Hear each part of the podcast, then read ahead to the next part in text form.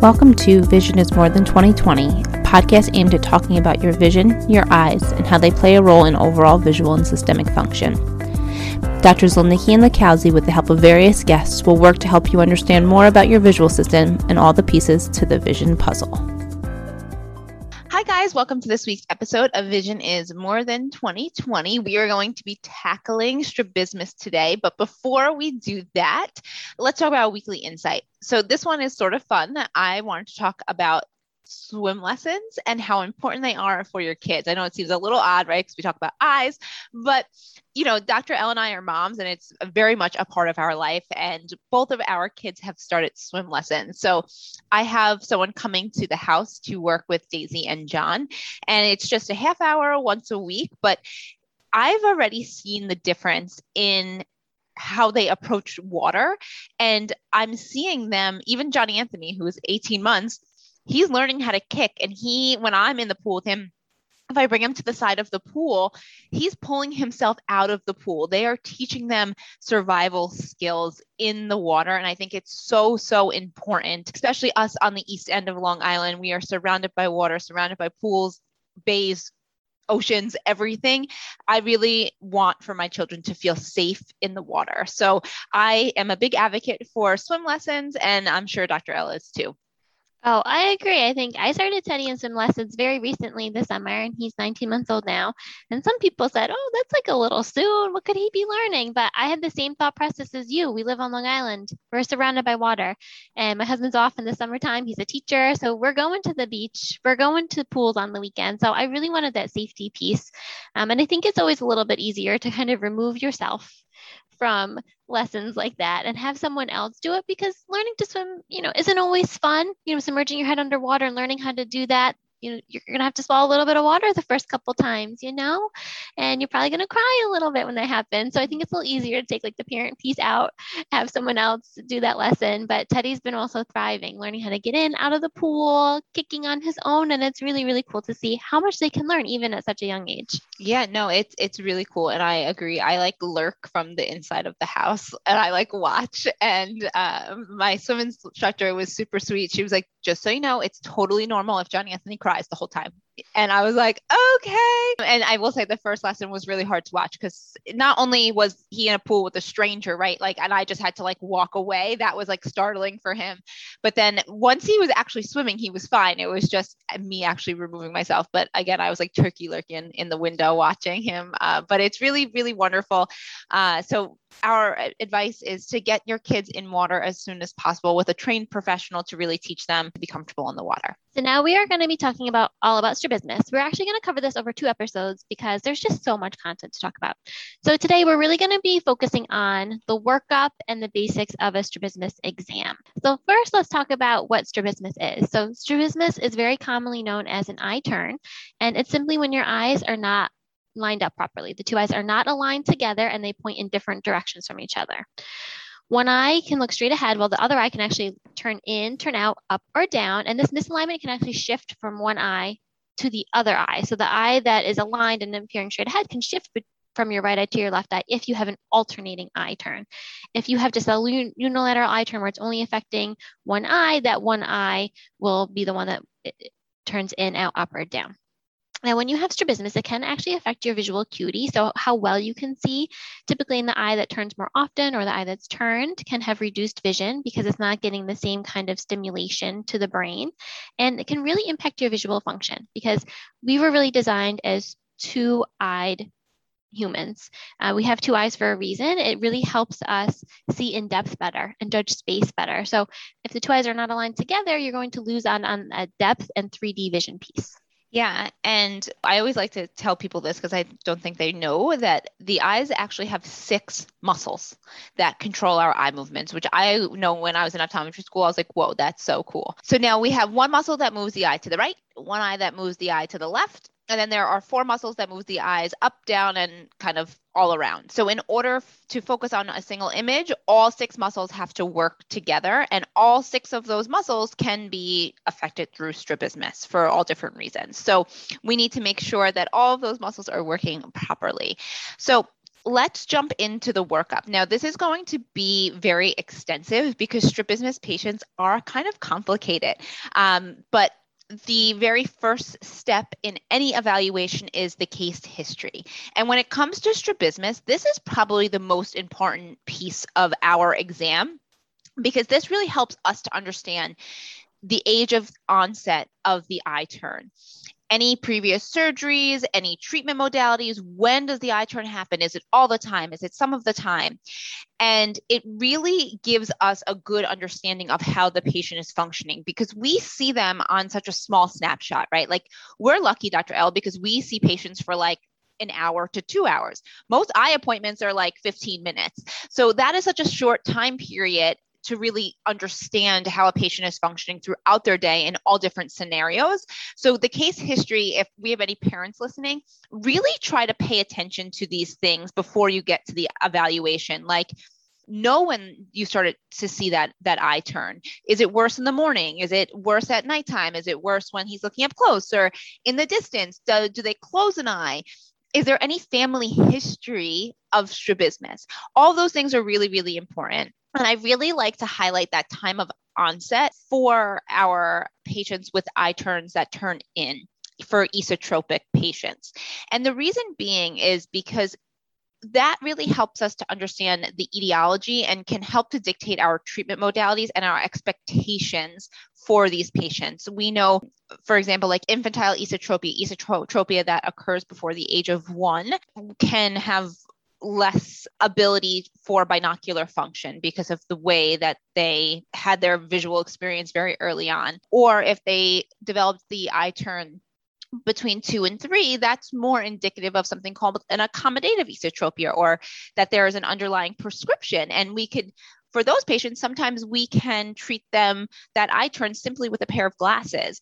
So really understanding that that onset of the strabismus is important and, and really important also for our adult patients because if they had a if they've never had an eye turn and then all of a sudden they have an eye turn that's an ocular emergency that we really need to understand what that systemic etiology is. That's not normal. As an adult it's not normal to all of a sudden have an eye turn.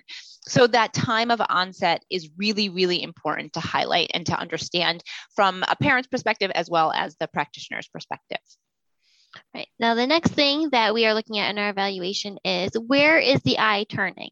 So the eye could be turning out, that we call exotropia. It could be turning in, which is called esotropia, or there could be a, a vertical misalignment, that either a hyper or a hypotropia, where the eye is turning up or turning down.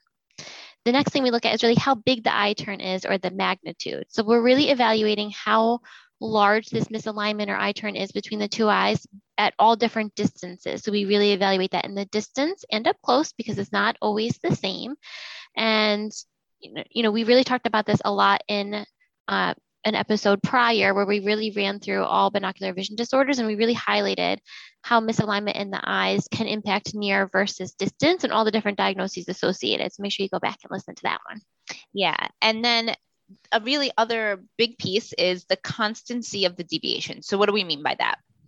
Is it happening all the time?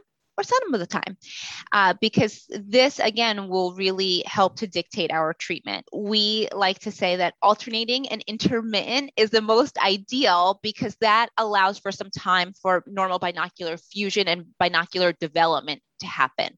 So again, alternating and intermittent is really the most ideal if you're going to have a strabismus. The one that is hardest to break and treat is when there is a constant turn that is only in one eye. That is definitely really, really difficult because the brain has said like, that eye just doesn't want to work. I'm just going to shut it off, right? Because then adaptations happen. And another one that we like to highlight is comitancy. So, what that word means is is the eye turn the same in all different gazes? And this is a good indication how long the deviation has been present. We often see in our strabismus patients that they are comitant, meaning it is the same in all different gazes as it as it should be. If it's non-comitant, meaning it's better in one gaze versus the other, that might warrant some further testing as that might be indicative of more serious etiology. And we often see non-comitancy with our sudden onset strabismus patients. Um, but it's always something that we look for to really understand uh, what the potential etiology is for the eye turn. Right, that non-comitancy patient is one that we might recommend a neurological workup because it may mean there's something going on but on the eye itself that's really affecting those eye muscles and maybe affecting just one or a couple of those muscles and why it's showing us a strabismus that changes when you look up, down, left, or right. Now, the next thing we always look at is your visual acuity. Um, like I mentioned before, some cases of strabismus can be accompanied by amblyopia or reduced visual acuity in an eye. This is more of a concern in those constant unilateral strabismus patients like Dr. Zolnicki had talked about, because in those patients, you have one eye that's aligned and looking straight ahead that's giving really great feedback, you know, all through that eye to the optic nerve to your brain. The eye that's turning the majority of the time, if that's the one eye that's turning the most, is not sending that same signal from your eye to your brain. Um, and your brain is really smart. It doesn't like to see double because if it's paying attention to the images from each eye equally, you're going to get double vision wherever you're looking. And that's really confusing for your brain. So your brain is really smart and starts to develop some adaptations, um, one of which is a process of suppression, which can start to decrease the vision in that eye because your brain starts to continue to weaken the signal from that eye to the brain. So you're not paying attention to that retinal image as much. And you're just using the eye that's looking straight ahead, the image from that eye. So that's a really big concern of something that can be occurring in someone with strabismus. With someone who has more of that intermittent eye turn where the eyes are not always turning, there are times that the eyes are aligned together. So you're getting a really great retinal image from each eye to the brain. Or if you have that alternating eye turn, that means that sometimes your right eye is getting a good retinal image, sometimes your left eye is, but at least each eye is getting stimulated some of the time. So the chances of having reduced visual acuity in those cases are much lower. Right. And on that note of adaptations, right, the brain is so smart. Uh, it really is, right? It just, it doesn't want to see double, it doesn't want to see blurry, and it makes these crazy adaptations to ensure that that doesn't happen. So something that we look at is fixation or centration and something called correspondence. Now, these topics are very in depth, but I think it's important to highlight them to especially for patients who have strabismus and might look at their records and see all of these acronyms and say like what is that uh, so when we look at uh, let's start with fixation. So fixation is a monocular phenomena. So the your doctor may cover one eye and look at if you're using your central point to fixate. Sometimes when we have reduced visual acuity from that eye not working as well uh, we tend to use a off axis point to fixate. It, and it could be unsteady or steady um, but it helps the doctor to understand how you're utilizing that eye. So on your records, you might see like central steady fixation or unsteady central or unsteady eccentric fixation. Now, the, that is something that we can train out through vision therapy, and we'll discuss that. But we really want that central steady fixation because that allows for the best visual acuity in that eye. Now, the next one is called correspondent. And it is called retinal correspondence, but really it's further back in the brain. And this is a very difficult topic to understand for those optometrists listening. I'm sure they might be shaking in their boots if they don't do binocular vision very often uh, because it's complicated. It's really how the brain utilizes the visual information is the the straight ahead point in both eyes aligned at the same the same point. And when you have an eye turn, sometimes your brain makes these adaptations where you have an anomalous point aligning with a foveal point um, or that straight ahead point. And this can be where we have something called harmonious retinal correspondence, where you think that you're straight and your brain has no idea that your eye is turned in and you have like this pseudo like binocular vision. It's kind of an interesting thing. But then there are others that are non-harmonious where it's like sort of aligned but not in your brain. And then we have another one called paradoxical retinal correspondence which often happens after surgery where you might have been exotropic before but now from the surgery with the eye having been manually moved, you start to act almost like an esotrope. It's very confusing and very difficult, but all of these things can happen. And again, I know this is a kind of a a deep topic for a podcast, but I really want to highlight that this is what your doctors are looking at, that they are trying to understand how, when, especially when you have strabismus, what adaptations you've made to be successful, and if it's worth time and energy to break those down to get you back to normal binocular vision? Because that's always the question with strabismus. How close to normal binocular vision can we get you so that you're clear and comfortable in your viewing environment? So, again, this was a very deep topic, but it's something that is a big question that binocular vision docs have to understand for their patient because it really helps to dictate their treatment modalities. Right. And I think that's an important piece to highlight because, you know, not every strabismus really goes through the same treatment plan. And, you know, we really didn't talk too much at the beginning about symptoms that a strabismic patient have, but at the end of the day, they may be completely asymptomatic except for the cosmesis of that eye turn. And that's what brings a lot of patients in. But if you've had strabismus for a long time or your brain has adapted quickly, you may have these adaptations that Dr. Zolnicki went through where you're suppressing that eye or you learn to use a different retinal point and assigned it to that eye. So you're not seeing double and you don't think that you see blurry because you just pay attention to the image from the clear eye. So it is possible to see double when you are strabismic, but a lot of them are not symptomatic except for that cosmesis piece. Um, which can be tricky because in our next episode, we're going to talk about treatment modalities. And there's a few that kind of treat that cosmesis better than others. But as you know, binocular vision specialists, we are really looking at how the two eyes are working together because it's really the most efficient way for your visual system to function. So another important thing that we always assess during a strabismus workup is your 3D vision, or as we call it, your stereopsis.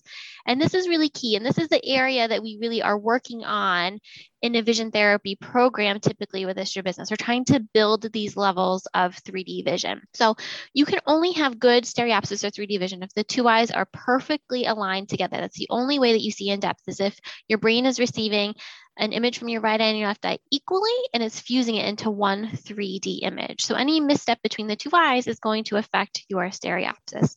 And there's actually different levels of 3D vision or stereopsis. So the first level is called simultaneous perception. This is purely just that both eyes are seeing an image and the brain is paying attention to both eyes at the same time. So we can tell my right eye is seeing something and my left eye is telling something. The next step is called flat fusion. This is again where both eyes can see an, an, image, but it can be joined together. So your brain is taking the image from your right eye and left eye, paying attention to both eyes, and it morphs it into one nice image for you, but no depth perception yet. That comes with the last level where your true stereopsis comes in. And that's where you're fusing the image from your right eye and left eye with that 3D depth piece. And that's really our goal that we're trying to get to with our strabismic patients when we're doing a, a course of vision therapy. Yeah, and the reason why that is our goal is because when you have stereopsis, your eye turn is more likely to not occur because the the brain is like, "Ooh, this feels nice. This is how I'm supposed to be seeing." And it's really the glue that holds together your visual system. This episode is brought to you by Lumenis. For over 50 years, Lumenis has developed innovative gold standard devices for eye care, like the first SLT laser, the first argon laser photocoagulator, and the revolutionary dual path SLT and YAG laser. Lumenis, the inventor of intense pulse light, or IPL, is proud to announce the first and only IPL system to receive FDA approval for management of dry eye disease and to launch OptiLight, a bright solution for dry eyes. OptiLight uses Lumenis's patented optimal pulse technology to allow consistent, precise, and controlled treatment. If your patients suffer from dry, gritty, tired eyes, and dry eye disease due to meibomian gland dysfunction that is impacting their quality of life and their vision, OptiLight puts the power for treating dry eye disease in the palm of your hand. OptiLight breaks the dry eye vicious cycle of inflammation and delivers improvement in tear breakup time and other clinical signs of dry eye disease. To learn how you can elevate dry eye management with OptiLight, visit lumenis.com slash OptiLight. And lastly, the the I always say this is like the last piece to the puzzle is sort of what we always do, right? We we look at your eye movements to make sure there's no restrictions. Uh, we're checking that near point of convergence. We're looking at your pupils and we're looking at your ocular motor system. We're looking at uh, all the pieces to that. So again, your fixation, your smooth pursuits, how you jump from one thing to the other, called your saccades. We look at your focusing muscle as well often we find that the focusing muscle in that strabismic eye can be reduced. So we want to evaluate that as well, as well as looking at how well compensated you are with those fusional ranges. And interestingly, I think it, it's important to highlight that patients that have a strabismus also sometimes have perceptual dysfunctions, meaning how they process their vision, right? Because they're not really gathering their visual information accurately uh, or efficiently, right? Because they're using one eye or their two eyes are kind of fighting with each other to gather that visual information. So that takes away some energy in what they're seeing. And then it's harder for them to process it. So we often also do a perceptual evaluation that really looks at all of their other the other stuff for you know their their visual memory their figure ground skills, their form closure, their visual motor integration skills. Because again, strabismus can affect all of these things. Uh, and even though they are functioning well, right, Dr. L had alluded to the fact that sometimes these patients aren't symptomatic, they're not seeing double, they're not getting a headache, but it, their performance might be less than where we, they want to be because of the strabismus. So that is also a piece to the puzzle to really kind of wrap up the evaluation. And you could probably tell by the amount of talking Dr. L and I have been doing about this evaluation that it is extensive. This is not something that is done in five minutes. It is a very, very lengthy exam to really understand the patient, the adaptations, and how they're using their vision and what level of vision and visual function they have. Right. So now that we've kind of walked you through what the workup looks like, and now we kind of talked about what types of deviations we may see and potential adaptations of what a brain can do when you have strabismus, we are going to wrap up this episode and then make sure you tune in next week. So we're going to talk all about our treatment plan. Talk to you guys next week. Bye, guys. Thanks for listening. Join our private Facebook group, Vision is More Than 2020, and follow us on Instagram. For additional content, check out our practice, Twin Forks Optometry, on both Facebook and Instagram. Subscribe, download, and leave us a five star review on Apple Podcasts, Spotify, and Google Podcasts. Tune in next week to learn more about your vision.